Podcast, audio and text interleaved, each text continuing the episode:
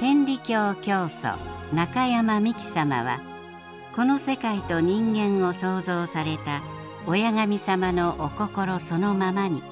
温かい親心で人々を慈しみ優しくお導きくだされました。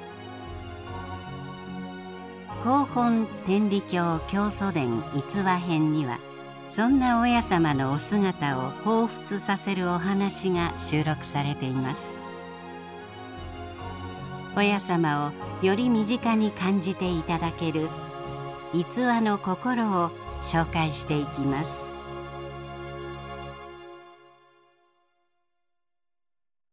親様の情景。人がめどか神がめどか。癖性分をとって優しい心に。人がどんなことを言おうとも神様はちゃんと見てくださっています。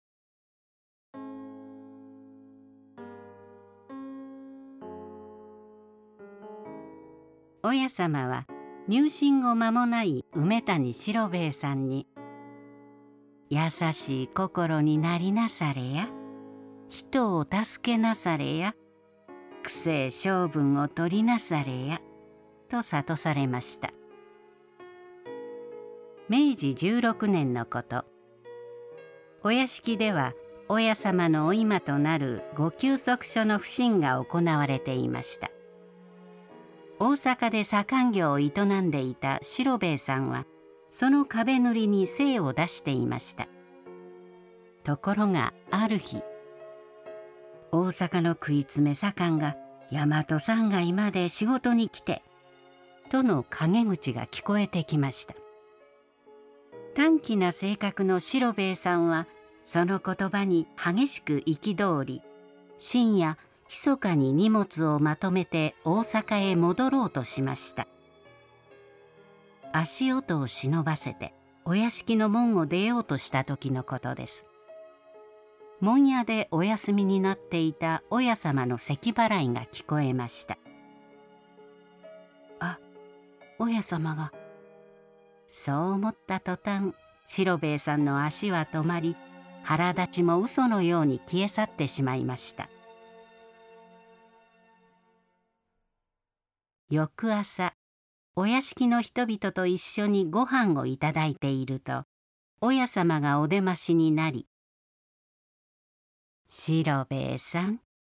人がめどか神がめどか神さんめどやで」と仰せくださいました。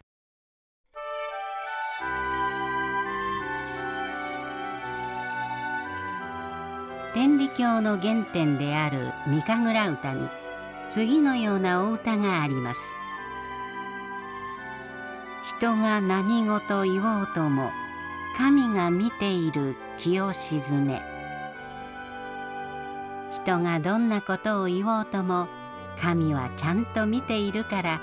心を落ち着けて通るようにとお教えくださっているのです。人間の親なる神様は私たちが互いに助け合って陽気に暮らすことをお望みです。親神様のおぼし飯に沿った生き方を常に心がけたいものです。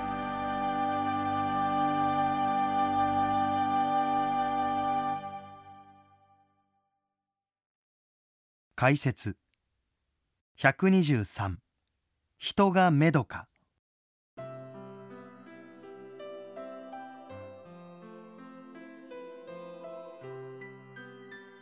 兄の眼病の平癒を願ってあちこちの神仏へお参りをしていた梅谷四郎兵衛さんは明治14年大和の生き神様の噂を耳にし初めてお屋敷へ帰らせていただきました。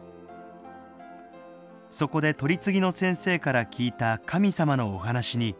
魂が揺さぶられるような思いがしたといいます。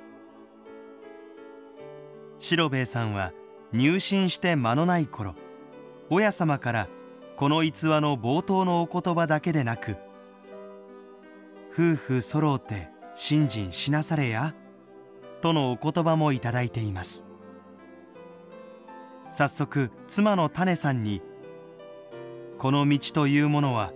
一人だけではいかぬのだそうであるからお前もともども信心してくれねばならぬ」と話し種さんは素直に従いました。白兵衛さんは親様からお聞かせいただいたことや当時のお屋敷の様子などを大阪で留守番をしている種さんにたびたび書き送っていたといいます。